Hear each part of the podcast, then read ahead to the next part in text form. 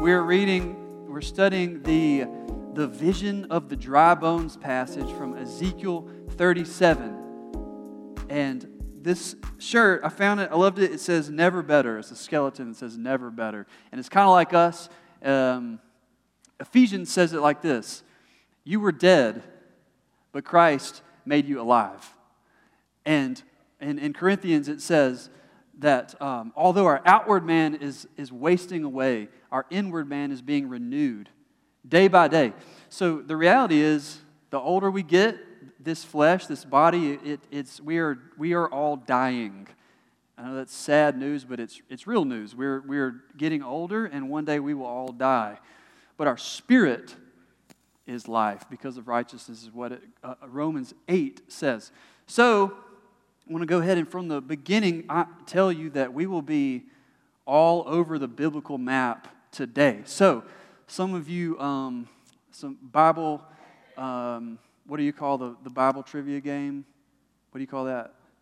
Bible drill. Some of you Bible drillers, you may be up for the challenge of chasing, following me around the biblical text. If not, it's okay just to write these references down. I'll be moving fast, but I want to paint a picture of the fact that we have been recreated in God's image. And I want to go ahead and tell you from the very beginning that the title of this message is You Are a Temple of the Holy Spirit. And that has implications that you're a temple of the Holy Spirit. It means that we are to live holy lives. So, in response today, I would ask you to say, God and me, God, search my heart. Is there anything I need to repent of? Do I have any sin in my life? We are to be a holy church and a holy people because we are temples of the Holy Spirit. And so, in response today, and, would, you, would you repent of sin? If there's any sin in your heart, please, I urge you and beg you and implore you to, to repent. I want to start in Genesis. Genesis chapter 1, verse 27 says So God created man in his own image. In the image of God, he created him, male and female. He created him. I want you to hear it said that this is God's word. You have been created in the image of God. God is perfectly good. He is morally pure. He is perfect. And you are created in His image to be perfect, to be holy. However, because of sin, uh, we none of us have, have attained that. That's why we needed Him. And then in chapter 2, verse 7, we're introduced to a theme that will be chased throughout. We'll, we'll follow this theme in the sermon, today, in this, in this message throughout the entirety of the Bible. Genesis 2 7. Then the Lord formed the man of dust from the ground and breathed into his nostrils the breath of life, and the man became a living creature. This is a very important verse, the very beginning of the Bible. God introduces us to this theme here that He creates, but it's not until God breathes into the man that he comes to life. Okay? This word breath in the Hebrew is ruach. Say it with me ruach. All right. So it can be translated as wind, breath, or spirit. I only tell you that to emphasize these words wind, breath, and spirit. So it says, He breathes into the man and he comes to life. These are themes that will be followed throughout the entirety of the Bible. Now, we're going to jump to Ezekiel 37. So, as we have been tracking this story this year, Here's what happens short form man sinned. Lots of bad things happen. Lots and lots and lots of bad things happen. Men are far from the ideal. The ideal was Adam and Eve in the garden before they had sinned. That was the ideal man. They were in God's image and they were morally pure. And then sin happened, the curse happened, and we have been far from the ideal. God gave the promise to Abraham. He said, Abraham, through your offspring, the entire world will be blessed. I will bless the whole world through your offspring. And then Moses came along and God gave them the covenant. And God said, essentially, if you, Israel, will obey me, I will bless you. If you will, if you disobey me, you will be cursed and even cut off. So we come to Ezekiel. And by now, Israel has split into Israel and Ju- uh, Judea, Judah. And so they have split nations. Israel has been exiled in God's judgment to Assyria. And um, Judah now has been exiled to Babylon. This is God's judgment. He promised that if you disobey me continually, you will be judgment, ju- judged. Okay, now they're in Babylon. And in Ezekiel 10 and 11, it shows that the presence of God leaves the temple. This is a big deal because until this point in the story, the temple in Jerusalem held God's presence. God's presence was there in the, in the Holy of Holies above the Ark of the Covenant. His presence was in the temple. And his presence left, which is a big deal, and it signifies and symbolizes that the covenant is done. The covenant is done. Ezekiel 37, we read in verse 14 that I will put my spirit within you. And this theme is repeated throughout throughout Ezekiel. He's saying a new thing is coming. And let's read Ezekiel 37 from verse 1. Ezekiel 37, verse 1. The hand of the Lord was upon me, and he brought me out in the spirit of the Lord, and he set me down in the valley, and it was full of bones. And he led me around among them, and behold, they were very many on the surface of the valley, and behold, they were very dry. And he said to me, Son of man, can these bones live? And I answered, Oh Lord God, you, you know. I don't know. That, that's an absurd question. I, these bones can't come to life unless you do it. Verse 4 Then he said to me, Prophesy over the bones, and say to them, O dry bones, hear the word of the Lord. Thus says the Lord God to the bones Behold, I will cause breath to enter you, and you shall live. Remember Genesis 2. Verse 6 And I will lay sinews on you, and I will cause flesh to come over you, and I will cover you with skin, and I will put breath in you, and you shall live. And you shall know that I am the Lord. So I prophesied as I was commanded, and as I prophesied, there was a sound. And behold, a rattling, and the bones came together, bone to its bone. And I looked, and behold, there were sinews on them, and flesh had come upon them, and skin had covered them, but there was no breath in them. Kind of like Genesis 2. Verse 9.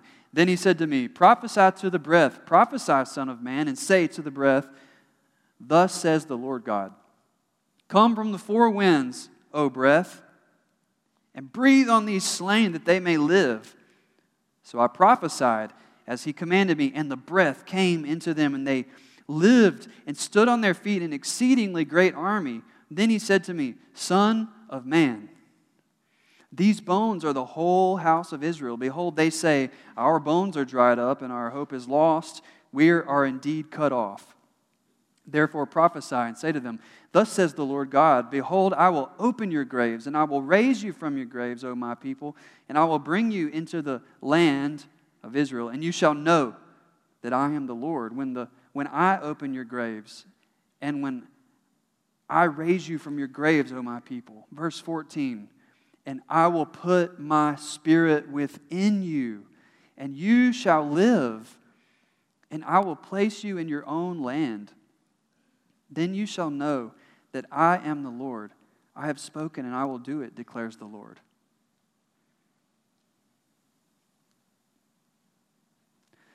So, Genesis was the creation. And this passage right here is a, the promise of the recreation.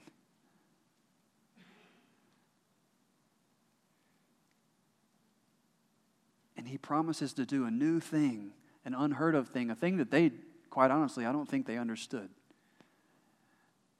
Because in a second, we'll read in John 3, Jesus has a conversation with the teacher of the law, the Pharisee Nicodemus, who didn't know what Jesus is talking about. So let's jump to John 3.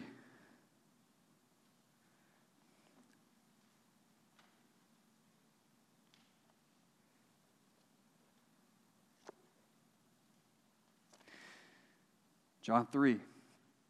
This is the most famous verse in the world, probably. John 3 16, but we're not going to get to 16. There, now there was a man of the Pharisees named Nicodemus, the ruler of the Jews. Jews. This man came to Jesus by night, and he said to him, Rabbi, we know that you are a teacher come from God, for no one can do these signs that you do unless God is with him. Jesus answered him, Truly, truly, I say to you, Nicodemus, unless one is born again, he cannot see the kingdom of God.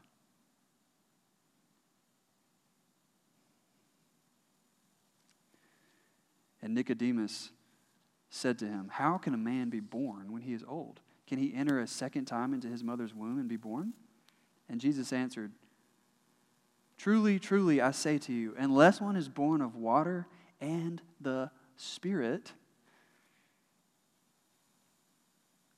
he cannot enter the kingdom of God. That which is born of the flesh is flesh, and that which is born of the Spirit is spirit. Do not marvel that I said to you, You must be born again. The wind blows where it wishes, and you hear its sound, but you do not know where it comes from or where it goes. So it is with everyone who is born of the Spirit. Nicodemus said to him, How can these things be? In other words, I don't understand what you're talking about. Verse 10 Jesus answered him, Are you the teacher of Israel, and yet you do not understand these things? In other words, Nicodemus, have you not read Ezekiel 37?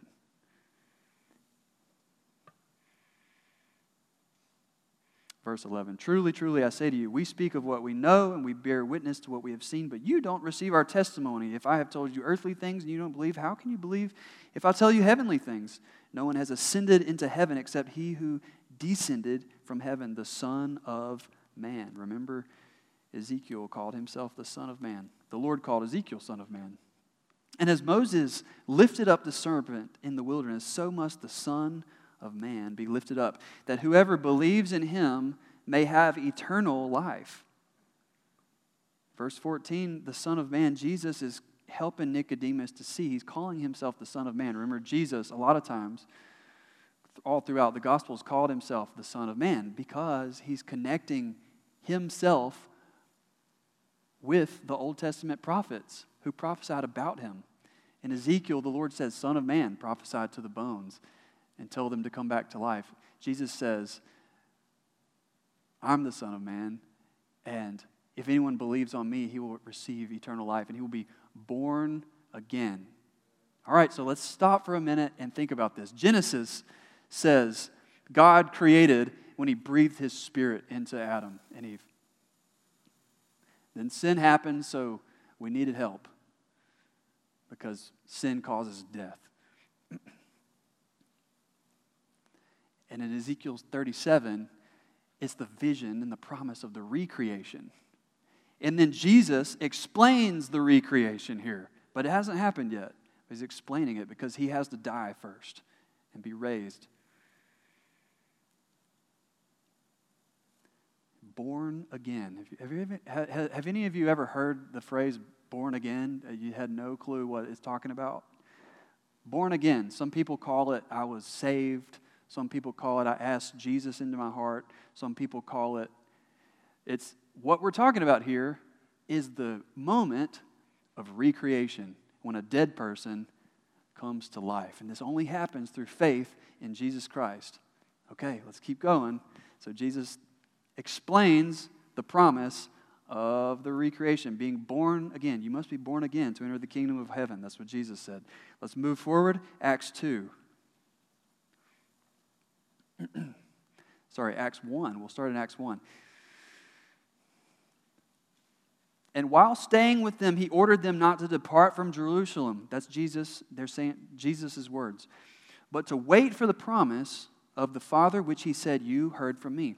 Verse 5 in chapter 1. For John baptized with water, but you will be baptized with the Holy Spirit not many days from now. Acts 2, verse 1. Now, as we read this, keep Ezekiel 37 in mind. Ezekiel 37 was prophesying about Acts chapter 2. when the day of Pentecost arrived, they were all together in one place, and suddenly there came from heaven a sound like a mighty rushing wind, and it filled the entire house where they were sitting. And divided languages of fire appeared to them and rested on each one of them. And they were all filled with the Holy Spirit and began to speak in other languages as the Spirit gave them utterance. And, they, and then the rest of the chapter, they're proclaiming the gospel to these people who were from all over the different areas and all over different languages, and they were there to worship. And they heard the gospel, the message of being born again, proclaimed to them for the first time in their own language. This is the first moment of the fulfillment of Ezekiel 37 of being born again and filled with the Holy Spirit. Remember Ezekiel 37? Jesus said, I'm going to do a greater thing. I mean, sorry, the Lord said, I'm going to do something so great. I'm going to put my spirit within you. Now, remember, early in Ezekiel 10 and 11, it shows that, the, that God's presence had left the temple in Jerusalem. Here, they're in Jerusalem in Acts chapter 2, and God's presence returns but not into a temple built with hands, not into a building, but into the hearts of the church. This promise is fulfilled right here, and it continues today. When a man or woman places their faith in Jesus Christ, God places his spirit within you, and you become a temple of God. You become a temple of the Holy Spirit. He places His Spirit within you, and the blood of Jesus is applied to your heart, and your sins are washed away. And you become the ideal again, just like before sin. Except for it's even greater because it's not like just as if you haven't sinned. It's you have sinned, but God says, I forgive you. Right? And you are made pure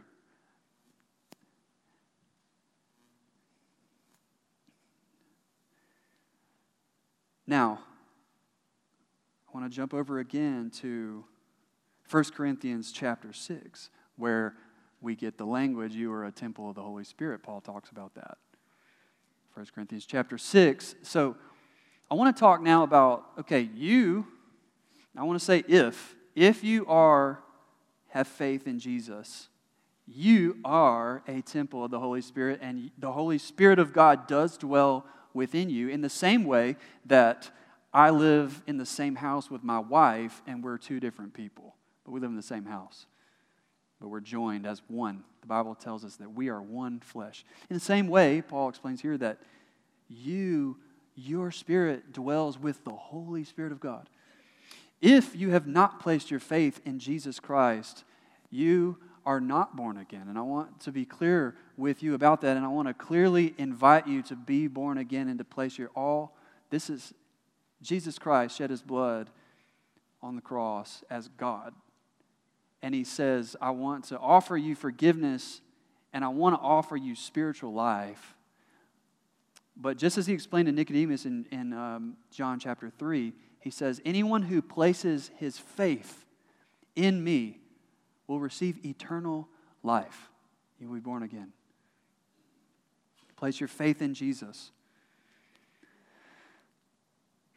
1 Corinthians 6, 16, Paul is writing to the 1 Corinthians church, or to the Corinthians church, and uh, he is correcting a lot of problems. They were, they had, they were, they loved God, but they had a lot of problems that he had to correct. This one is specifically sexual immorality. There was, there was apparently rampant sexual immorality in the church, and Paul's like, guys, no. 1 Corinthians 6 16 says, Do you not know that he who is joined to a prostitute becomes one body with her? For it, as it is written, the two will become one flesh. But he who is joined to the Lord becomes one spirit with him. Flee from sexual immorality. Every other sin a person commits is outside the body, but the sexual immoral person sins against his own body. Or do you not know that your body is a temple of the Holy Spirit within you? whom you have from God. I love this. You are not your own, for you were bought with a price. So glorify God in your body. Right here, he's saying your body was not made for sexual immorality. His point is that you are made for purity and holiness and a right relationship with God.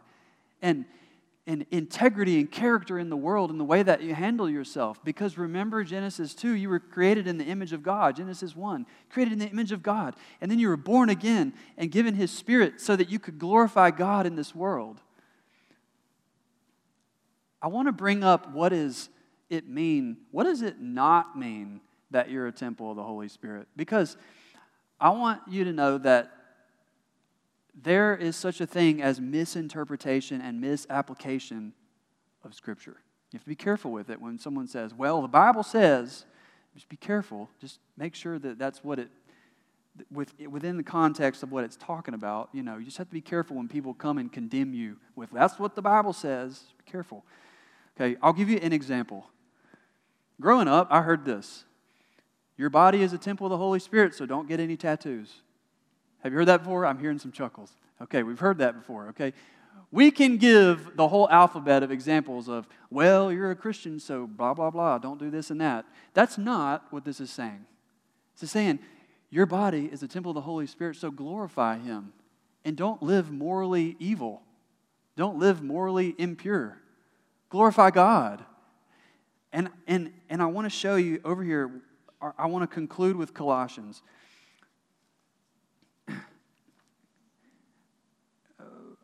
The Apostle Paul writes here in uh, Colossians 2.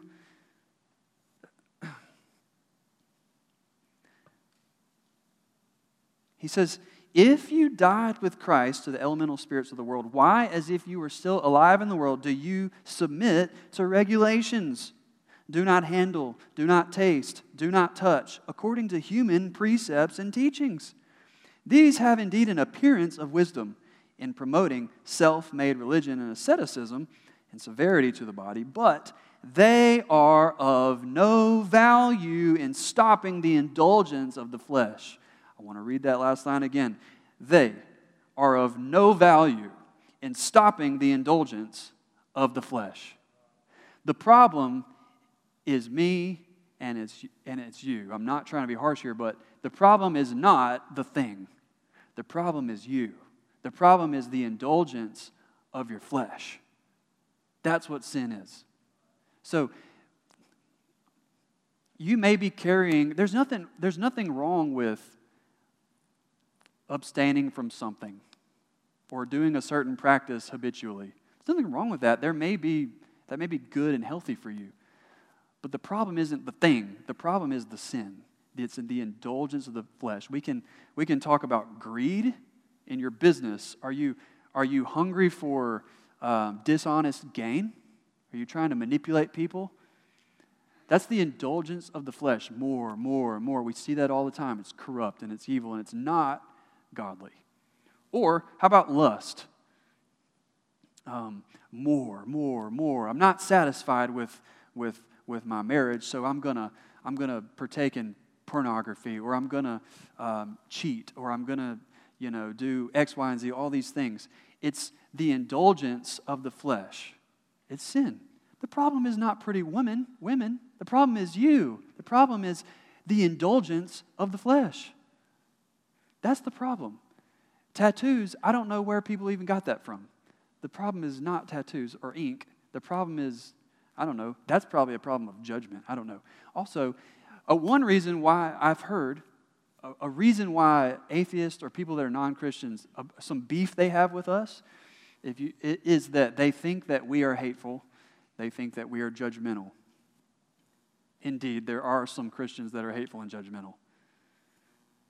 but we let it not be said of us that we're hateful and judgmental.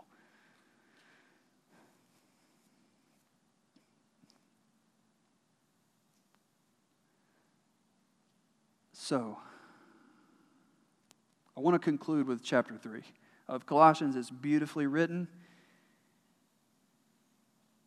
And in conclusion, as we read Colossians 3, I want to specifically ask us to say, God, search my heart, reveal sin to me, that I would repent of it and um, be clean. I want to give an example. I meant to give this at the beginning, but I forgot. I want to give this as an illustration. Caitlin and I, my wife Caitlin, is a fantastic, um, gracious, and loving wife. And God has just really blessed me with her. And um, we have been blessed to have a, just a good marriage. However, year one, there were a few bumps in the road, and particularly in the realm of like pride and not knowing how to submit to one another, right? Ringing some bells. So I remember this, I wanted to share this, this moment with you where God changed me. We were bickering with one another about who knows what. And I'm pretty sure what happened was I like, she like worked really hard to make this soup and then I ate it with crackers. And she got mad at me for disrespecting the soup by eating it with crackers.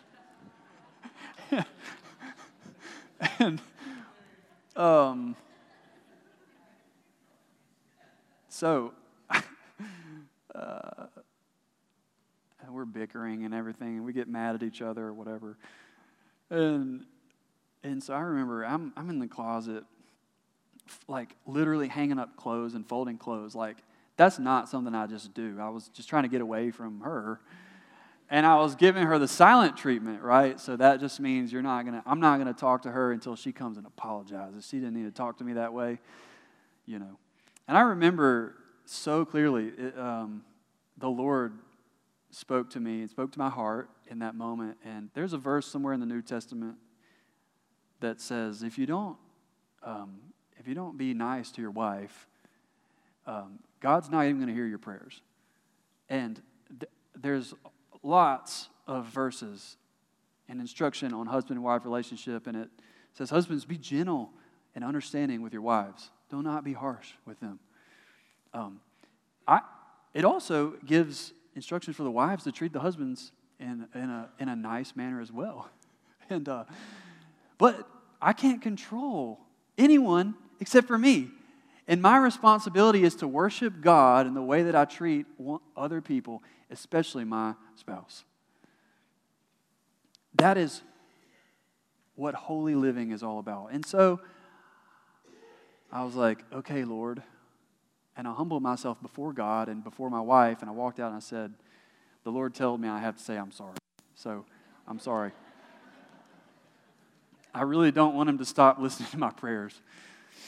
Um, but that, that moment fundamentally, fundamentally changed um, how I interacted with her in a moment of frustration. The Bible doesn't say don't get mad. Like, being mad is an emotion that is real, and you can't just, I'm never going to get mad because I'm a Christian now. No, there's this thing called self control through the Holy Spirit. And you don't just force yourself. You don't say, I'm going to just muster up enough power to be self controlled. No, you abide in Christ. And the Holy Spirit will produce fruit of righteousness in your life. That's how you do that. Jesus said, Apart from me, you can do nothing. If you abide in me, you will bear much fruit. So, in that moment where Caitlin and I were bickering at each other, I chose to abide in the Lord. I wasn't at the beginning, but the Lord was like, hey, that's not good. You can't do that. Okay, Lord, I'm submitting to you, I'm abiding in you, and hey, our relationship got better. So it's possible, just like we live in the same house, we're two different people, but we live in the same house or temple. You and the Holy Spirit live within your body, Okay? It's not something you can physically explain, it's in the spirit realm, but you know it is true and it's what the Bible teaches.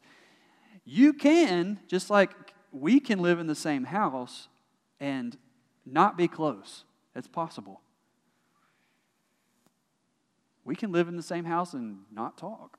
That's possible. The same is true for your relationship with Jesus, with the Holy Spirit within you. You must be close with Him and intimate with Him through prayer, through reading the Word, through drawing near to Him. And then the fruit of righteousness will just be produced in you. And that's what this, this whole thing is about holy living. It's not about rules and regulations. Like, maybe you need to. I mean, seriously, like, if you are addicted to X, Y, or Z, if you're, if you're, if you struggle with being an alcoholic, you probably should not drink alcohol, right? If that's a temptation for you. Um, and, and there's a whole, we could go into a whole list of things. There is wisdom in boundaries, but it's not, it's not the stuff it's our heart. So I want to ask us to repent of sin. And sin is a heart issue, right? Actions proceed from the heart. And so we need to repent, we need to be holy, and um,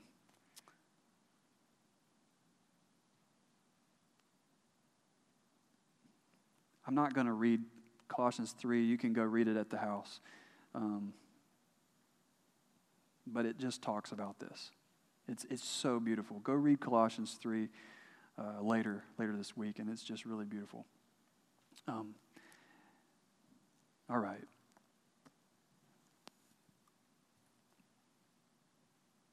Again, if you are listening to this message today and you have not been born again, if the Spirit of God has not taken residence in your body, in your in your heart. I want to invite you to begin your relationship with Jesus. Jesus explained it in John 3. He said, If you place your faith in me, you will be born again. You will be saved. And you will inherit eternal life. And, um, Christian church, we need to walk in holiness and reveal God's glory to the world. So remember, everywhere you go this week, everywhere you go this week, you are a temple of the Holy Spirit.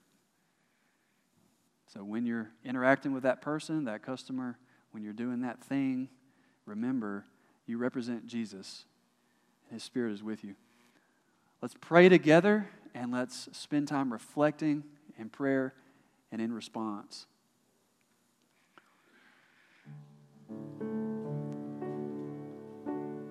God, we give you all the glory. Glory be to your name. You are worthy of all praise, and you are so good. You are beyond our definition of good. You are, your goodness is forever. Your steadfast love, Lord, is forever. Lord, you didn't have to reach out to us in grace, but you did. Lord, we pray that you would empower us to live holy lives, to grow in righteousness and to cease from sin. We pray that we would hate sin and that we would love righteousness and that we would continue to grow in your image, which is the ideal. We pray that we would be like little Christ walking around here. We thank you, Lord, that you have chosen to bless the entire world through your church. And you have placed temples of the Holy Spirit, which is the church, throughout the whole world. And we pray that we would just light up this world with the glory of God.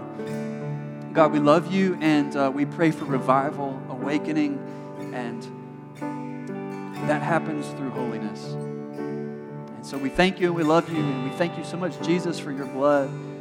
Uh, we just pray for your continued kingdom movement here in this earth and that uh, we would walk in holiness. In Jesus' mighty name we pray. Amen.